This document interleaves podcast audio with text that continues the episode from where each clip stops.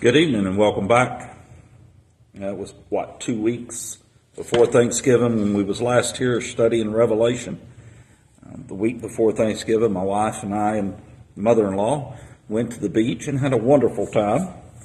And then, of course, last Thursday was was Thanksgiving, and I didn't think you'd want to listen to Revelation Bible study at Thanksgiving, so we just held off for two weeks, and now we are back, and we will start back in chapter 14. But I want to do a couple of little quick things first. Uh, today's December the 1st, as most of you know, and if you would read a chapter from Luke a day until Christmas Eve, December 24th, you will have read an entire complete history and, and the scriptures of Christ's life. It starts from his birth and goes to his death and resurrection. So if you want to read a story of Christ or the scriptures of Christ's life, start with chapter 1 of Luke, read one a day, and December the 24th you will have finished that uh, life story. If you do not want to read, go out to trinitywordministry.com. Trinity Word Ministry is all one word. trinitywordministry.com. Look up last year. You'll have to scroll down the list because I don't have it so that you can just search on something, but scroll down the list and you'll find where I've read each chapter of Luke from chapter 1 to chapter 24. And I did that last December, so you're welcome to listen to that as well. And if you missed this program, or if you would like to go back and review these later ones, uh, or later on, you'd like to review it again, you can go to Trinity Word Ministry YouTube channel, and all of that, all of these are on the Trinity Word Ministry YouTube channel as well as on TrinityWordMinistry.com. The difference is the one on .com is the audio only and the one on the YouTube is the video. So there you have it. But let's go to the Lord in prayer before we get started. And we're going to try to do chapter 14 and 15 tonight, so it may run just a tad bit long. Our Heavenly Father, Lord, we thank you for this day. Lord, we thank you for your many blessings upon our life, Lord, for allowing us the opportunity again to come into your house to worship, to honor, and to praise your name. Lord, I ask that you'll anoint my lips as I endeavor to bring forth your message. Lord, that you'll anoint our ears to hear and our hearts to receive. And Lord, we'll be ever so careful to praise, to honor, and to magnify your name. In Jesus' sweet and holy name we pray. Amen. Chapter 14 of Revelation. And I looked, and lo, a lamb stood on Mount Zion, and with him an hundred and forty and four thousand having his father's name written in their foreheads. Jesus, represented by the Lamb, stands on Mount Zion as well as the 144,000 Jewish people that we had read about in verse 4 of chapter 7, which is seven chapters ago. This is when Christ descends from heaven to set up his millennial reign.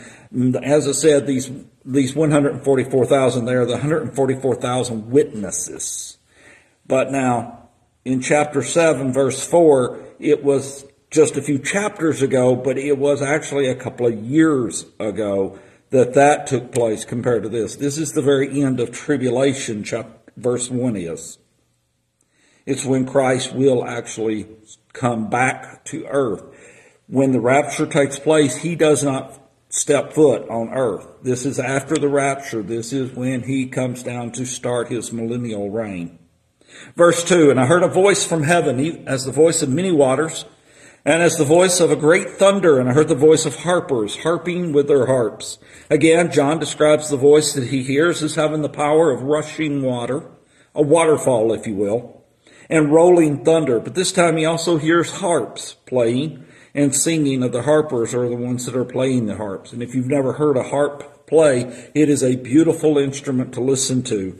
I actually had the pleasure of uh, of hearing one one time. Now, I won't say that it was pleasurable what I was doing. I was actually at an aunt's funeral, but the minister's family, one of the young ladies of his, uh, one of his daughters was actually there playing the harp at the funeral home. It was a, it was a beautiful tribute to my aunt. And they sung as it were a new song before the throne. and before the four beasts and the elders. And no man could learn that song but the hundred and forty and four thousand which were redeemed from the earth. This is the new song that was played and sung for only the redeemed to sing, those that have went through the tribulation. No angel can sing or learn this song. It is only for the Christians to sing. Is this a song being sung by the 144,000 and any others that survived that, that went through the tribulation and has at that time become a Christian? These are they that which were not defiled with women, for they are virgins. These are they which follow the Lamb whithersoever he goeth. These were redeemed from among men, being the first fruits unto God and to the Lamb. This could mean physically not married or not having any relations with women, or it could be a spiritual representation. Often in the scriptures, especially in the Old Testament, being a virgin was spiritual and meant that the individual was pure. In 2 Kings 19 and 21, it says, This is the word that the Lord hath spoken concerning him, the virgin, the daughter of Zion hath despised thee and laughed thee to scorn. The daughter of Jerusalem hath shaken her head at thee. That is talking about the land of Israel. Isaiah 37 verse 22, this is the word which the Lord hath spoken concerning him. The virgin, the daughter of Zion, hath despised thee and laughed thee to scorn. The daughter of Jerusalem hath shaken her head at thee. Again, that is talking about the country of Israel. Where, wherever Christ the Lamb leads, these will follow. No matter where. These 144,000 are there to do the work of the Lord. The first fruits were given to the Lord in sacrifice. And tithing shall offer the best to the Lord. The 144,000 and the followers are considered the first fruits of the laborers and those that have gone through the tribulation period. So they're considered the first fruits because they have survived. They have made it to the end. It says, you know, that he who endureth to the end shall be saved. Well, these endured to the end, they are saved. And they are considered the first fruit. Verse 5 of chapter 14, and in their mouth was found no guile, for they are without fault before the throne of God. In John 1 and 47, Jesus saw Nathanael coming to him and saith of him, Behold an Israelite, indeed, in whom is no guile. Jesus sees Nathanael coming after Philip, his brother, urges him to come to see Jesus. And Christ proclaims there's no guile or fault or blame in him. The 144,000 are also looked on this way. These will apparently be the first to come to Christ, blameless and spotless at his second coming. Now, I'm not going to say that they've never sinned. I'm just going to say that they have the blood applied to their lives and they are con- no longer condemned. They are faultless. They are blameless. They have no guile. There is no ill will in their life and there is no um, speaking out of both sides of their mouth, as it were. Verse 6 and verse 7 we're going to put together and study them a little bit together. And I saw another angel fly in the midst of heaven, having the everlasting gospel to preach unto them that dwell on the earth, and to every nation and kindred and tongue and people, saying with a loud voice, Fear God and give glory to him. For the hour of his judgment is come, and worship him that made heaven and earth and the sea and the foundations of waters, or the fountains, excuse me, of waters. The eternal gospel has not changed in the entirety of the world. The eternal gospel is that of judgment and redemption, of worship and praise, of lamentations and woes.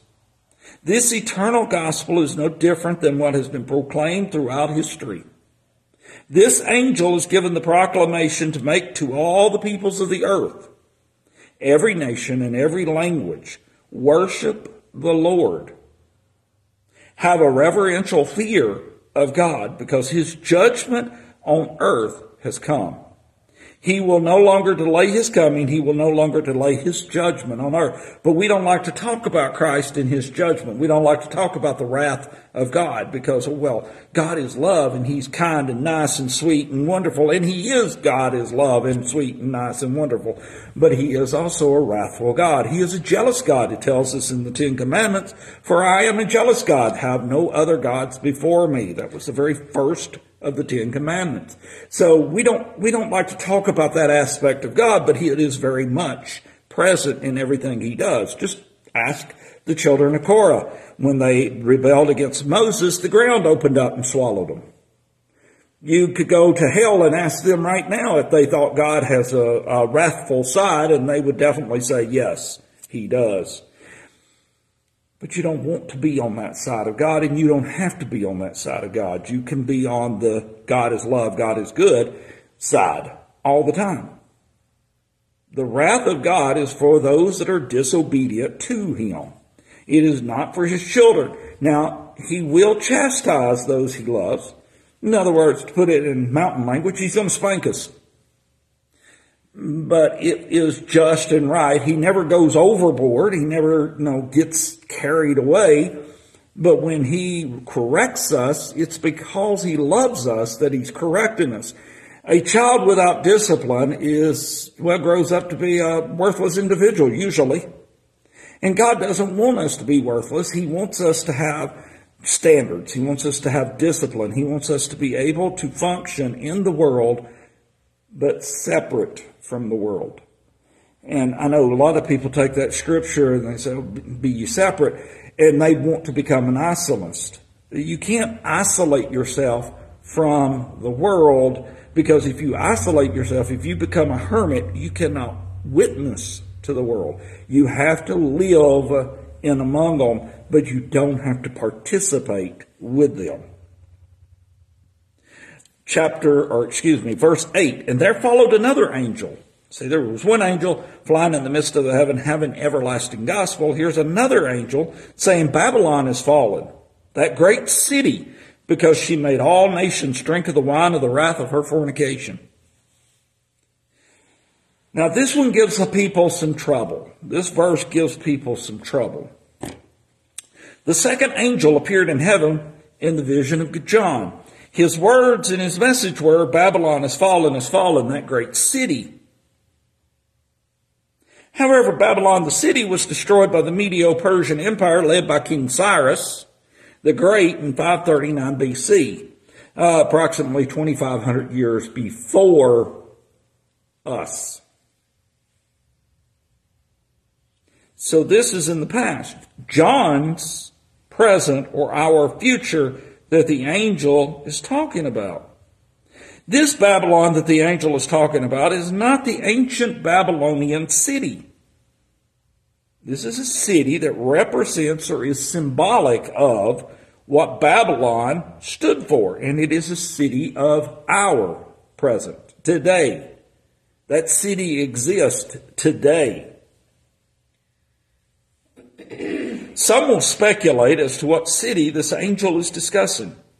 It is a city that is pagan, but it has a form of religion. Many gods will be acknowledged and worshiped. This city, when it falls, will be known worldwide.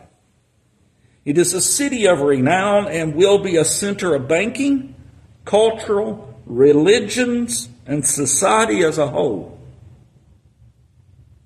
This description, unfortunately, fits a lot of modern cities. It's not meant for us to know the exact city right now. When it happens, there will be no question to all that is present that this is and was the modern Babylon. I can tell you that there are speculations right now that that's New York City, that's Miami, that's Washington D.C., that's um, Tehran, Iran. It's it's all of these it's all of these cities, and each and every one of them could fit that that description. But when it happens, we're going to know exactly that this is where we're at in the in the Revelation time period. It's not meant for us to know right now. Now, why would God keep something like that hid from us? How, why does He keep that knowledge away from us? Because He doesn't want us to try to replicate it, duplicate it, or counterfeit it. There would be a lot of individuals out there in this world right now, if they knew what city it was, then they would start pointing fingers at every time somebody got killed, every time there was a car wreck, every time there was a fire, every time there was whatever, they would say, oh my gosh, this is it, let's go to the desert. Or be like um, a lot of the soothsayers and false prophets and, and false teachers, they would tell their flock or their followers, oh, we've got to kill ourselves. And, and so they, they would do that. Heaven's Gate, they I think they swallowed pills and put bags over their heads and suffocated themselves so that they could go into the UFO that's in the Hale in Halley's Comet's tail. Give me a break. Or no, Hale-Bopp's comet. I'm sorry, it wasn't uh, Comet Halley. It was Hale-Bopp's comet. And, and they was a UFO in that tail and they had to kill themselves to get to the UFO. Give me a break. How stupid are we? I mean, when people start talking like that, you should really stop and say, wait a minute. What's wrong with this picture? At no time in the Bible does God say we have to kill ourselves to get to Him. We've got to start reading and studying the Word and understanding it for ourselves so that when the false prophets and the false teachers shows up, we'll know that they're telling us a lie. Verses 9, 10, and 11 we're going to briefly talk about together.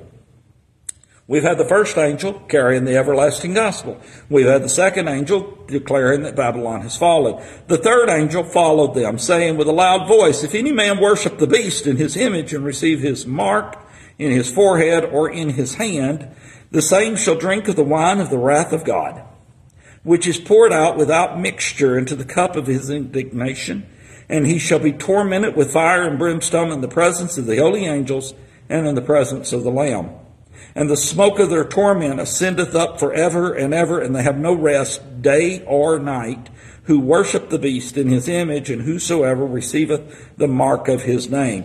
In the very last chapter, when we left off right before Thanksgiving, the very last scripture, verse 18 of chapter 13, says, Here is wisdom. Let him that hath understanding count the number of the beast for it is the number of a man, and his number is six hundred score and six, or 666. So in verse 14, he's telling us if we accept that number, if we accept the mark of the beast, and you can go back and listen to last week's uh, or two weeks ago's podcast mm, video to understand what the mark of the beast is. It's not everybody's going to wear 666 on their hand. It is just a representation of the Antichrist. But we will have a mark that allows us to buy and sell. We'll have to have that mark for uh, for the merchants to allow us to buy or sell. But if we have that mark, he's telling us in verse 9 and 10 and 11 that if we have that mark, well, we're going to have the drink of the wine of the wrath of God. We're going to have his indignation. We're going to be tormented with fire and brimstone. The smoke of our torment's going to ascend up forever and ever. That's not a place I want to be. I don't know about you guys, but I don't want to be there. The third angel appears and tells those that have accepted the mark of the beast that God's judgment is coming to them.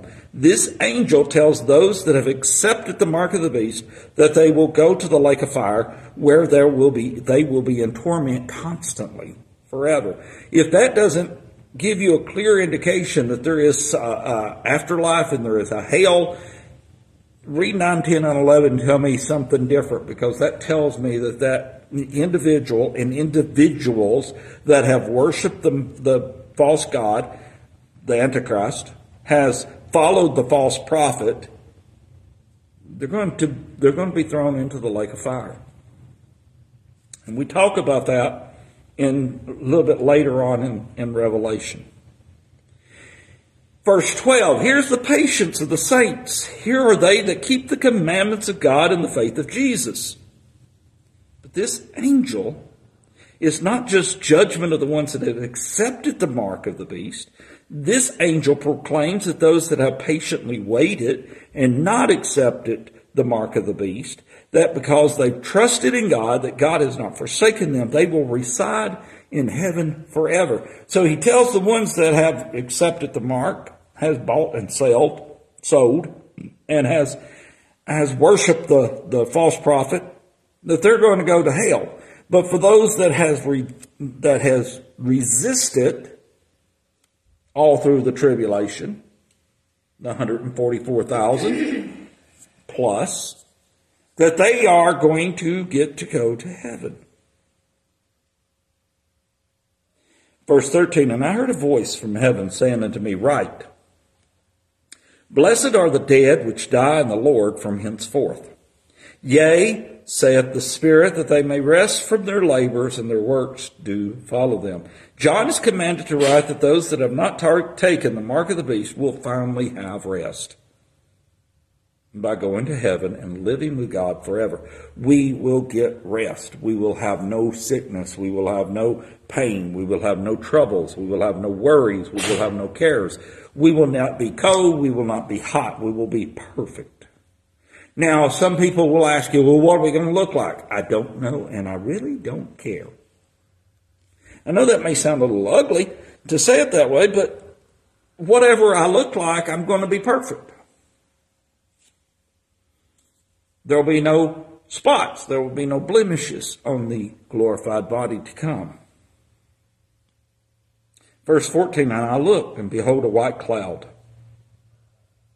And upon the cloud one sat like unto the Son of Man, having on his head a golden crown, and in his hand a sharp sickle.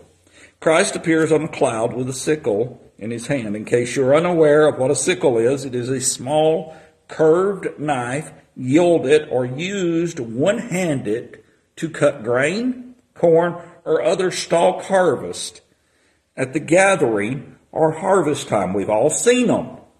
We all know what a sickle is. We've seen them. You just might not have understood that that's what they were called, but it's a small curved blade. If you want a representation, look at the, I hate to say it, but look at the flag of Russia. It is a hammer and a sickle. That's what a sickle is. You see it on the, on the flag of Russia. He's going to harvest, he's going to reap what is his. because he has, he has the sickle in his hand at this time. And another angel came out of the temple crying with a loud voice in verse 15, To him that sat on the cloud, thrust in thy sickle and reap, for the time is come for thee to reap, for the harvest of the earth is ripe an angel appears from the temple and instructs Christ that it is harvest time. But how can an angel tell Christ what to do? This angel is one of the ones around the throne of God, and in this instance, God is utilizing or using this angel to deliver a message to Christ. He is not telling Jesus what to do, he is conveying a message from the Father to the Son. Just as if you've ever, if you're in a large family, often your parents will send one of your siblings to you to say, hey, dad or mom needs you to do so and so. Well, God's saying, but wait, wait, wait. Jesus knows what God's thinking. So why does this angel have to tell him? He doesn't have to tell him. But in the vision that, that Christ or that John is seeing of all of this, Christ had to be told or John wouldn't have understood what was happening.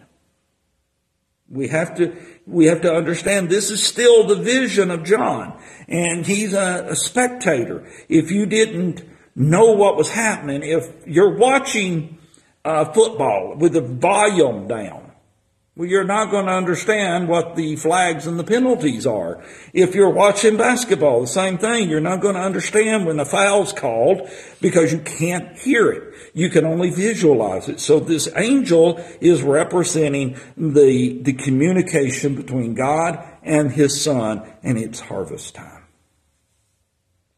16, and he that sat on the cloud thrust in his sickle on the earth, and the earth was reaped. Christ uses his tool, the sickle, to harvest those Christians that are on the earth. God has told him that he needs to harvest those ready to go to heaven. This is a worldwide event. and is one of the verses that those that believe in a post tribulation rapture uses to justify their beliefs.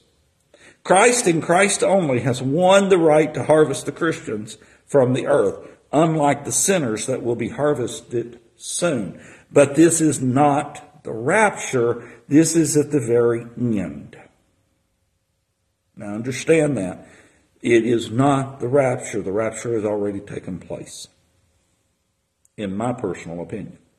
I do hope that those that use this verse that says the rapture is at the end of tribulation, I hope that they are reading this verse incorrectly because I sure don't want to be here during the rapture or during the tribulation period and wait for the seven years to get carried out of here. This is the 144,000. This is those that are on this earth that has become a Christian during the, rev- the tribulation. The church, yes, is gone, but the Holy Spirit is still here. The church doesn't have to be here for people to come to know Christ. It is the urging of the Spirit that draws you to Him. You don't have to hear what I'm saying. I'm a preacher, I'm a teacher, but you don't have to go to church, a church building, to become a Christian. But you cannot become a Christian if the Holy Spirit doesn't draw you or urge you to come to Him. It is that urging and it is that drawing that has gotten us to Christ. It's not the church building. So the church can leave. The church people can leave. And if, as long as the Spirit of God is still operating and on this earth, they'll still be able to be Christians on this earth. People will still be able to come to Him even in this dark, terrible times called the tribulation.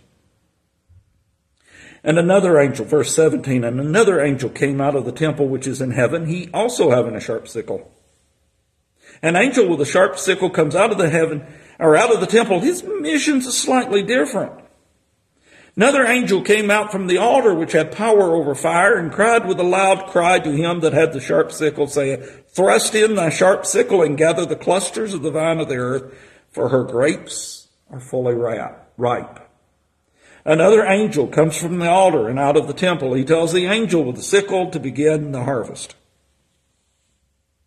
Here the verbiage tells of the angel harvest, harvesting grapes, which is in fact people.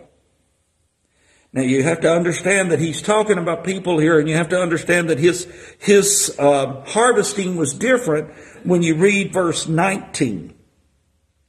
And the angel thrust in his sickle into the earth and gathered the vine of the earth and cast it into the great winepress of the wrath of God. A little different version of harvesting than what we saw with the first sharp sickle. They, he reached in and he took the Christians that were all on the earth off of the earth. This one is taking people off of the earth, but he's throwing them in the wine press. You have a question? Oh, sorry.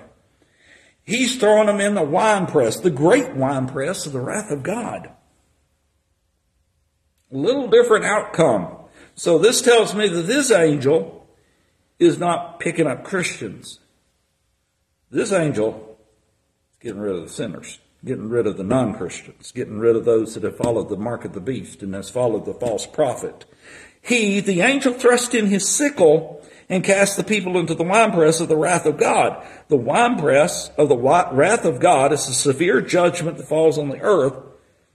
And it's possibly a massive war, if you will. In Isaiah 63 verses 1 through 3, we see, Who is this that cometh from Edom with dyed garments from Bozrah?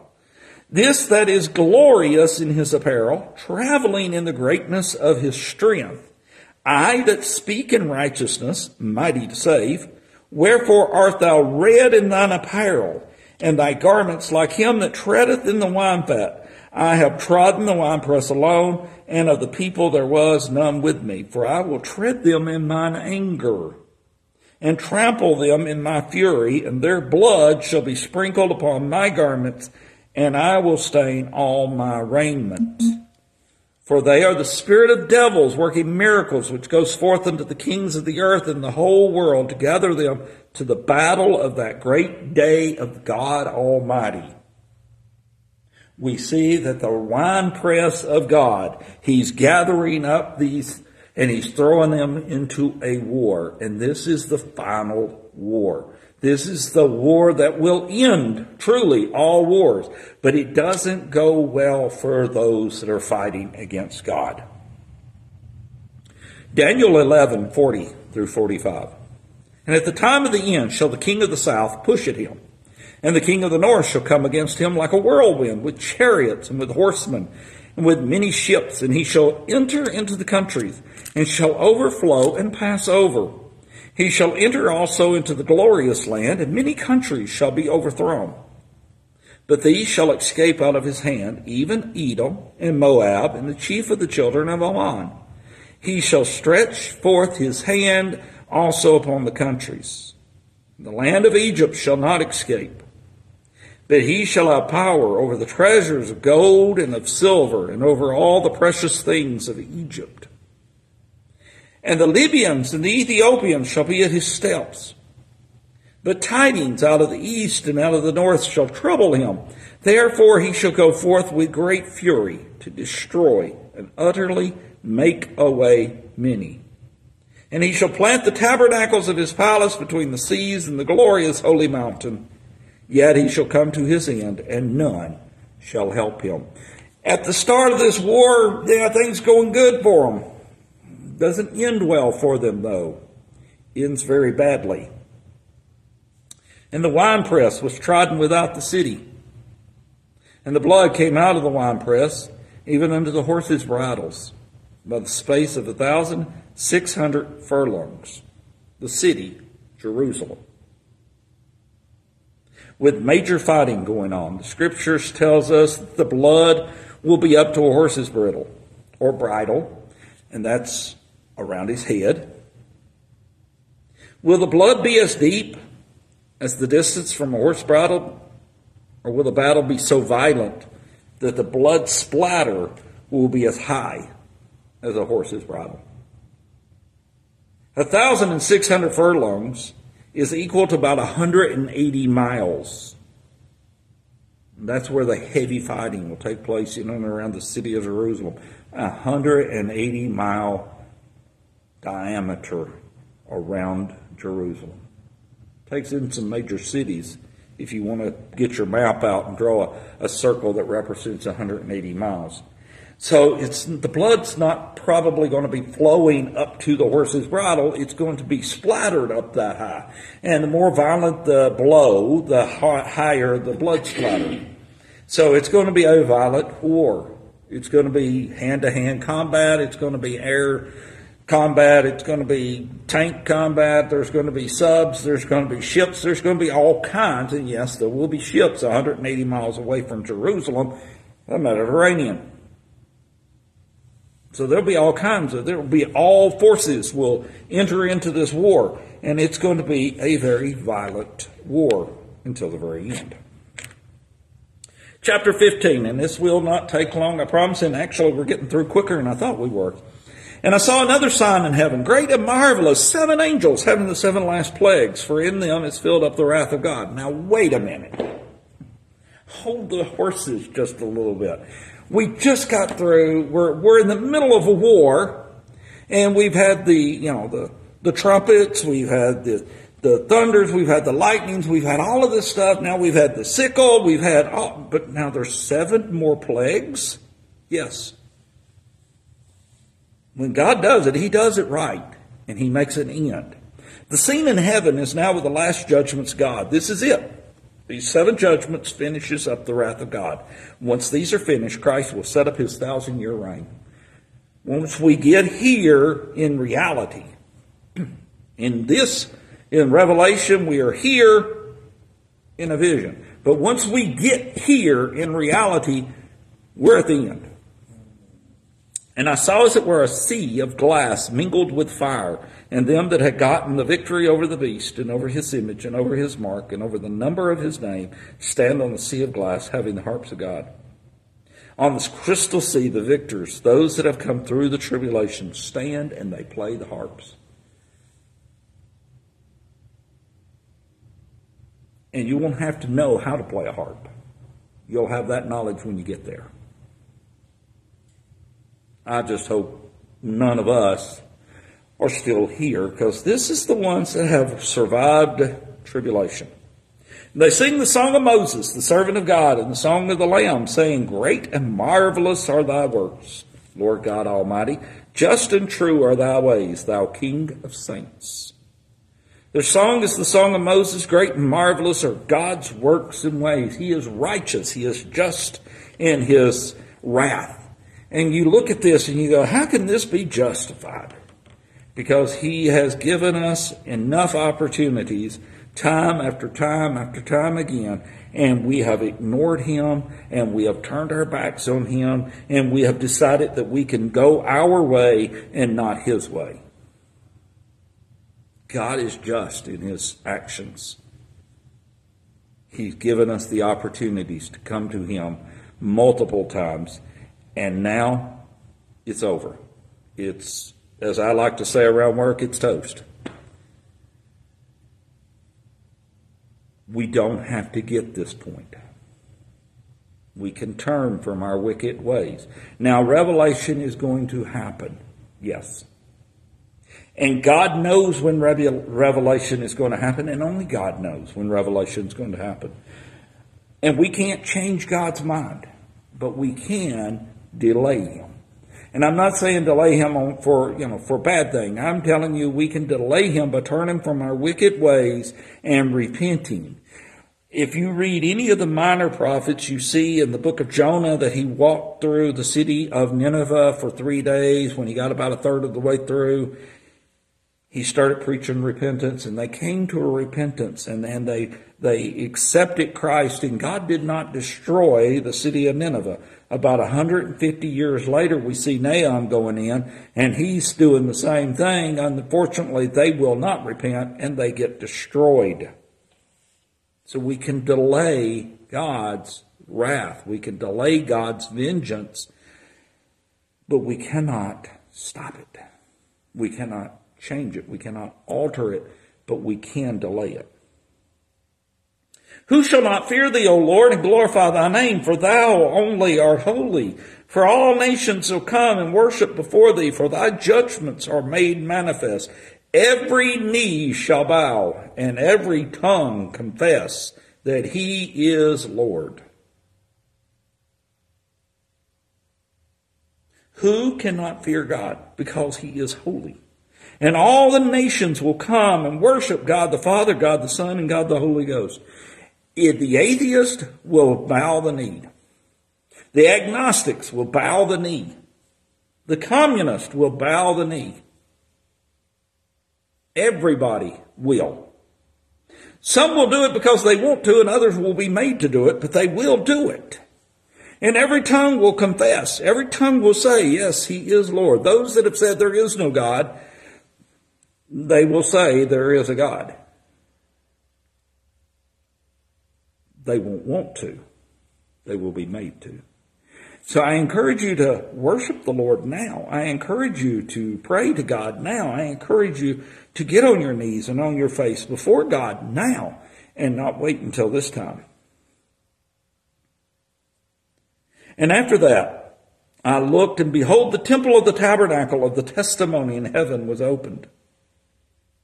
The temple of heaven is open. The angels will soon come forth with the last of the wrath of God.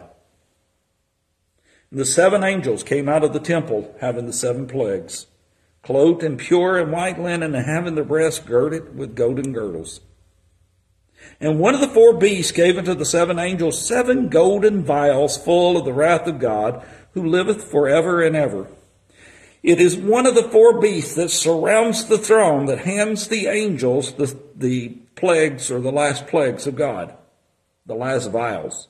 The angels are dressed in linen. They've got gold breastplate on and they are ready to go. Now, why would they have a gold breastplate on? The breastplate was for war.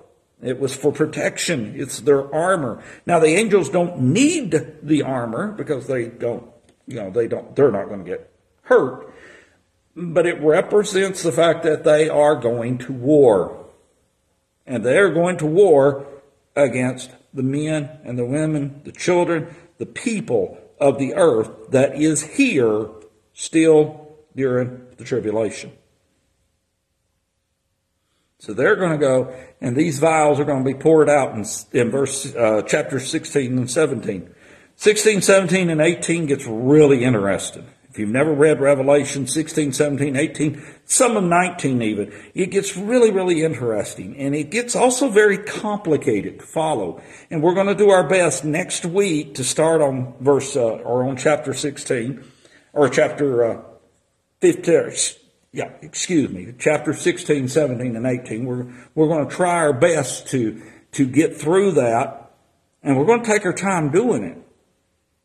But hopefully it will come to a little bit clearer as to what's going on. But the next few chapters is all about the war, is all about the last vials, the plagues, the last wrath of God. And it's also about his redemption. It is also about our saving grace. It's not all gloom and doom. It is about the setting up of the temple, the setting up of Christ. The last verse, chapter 15.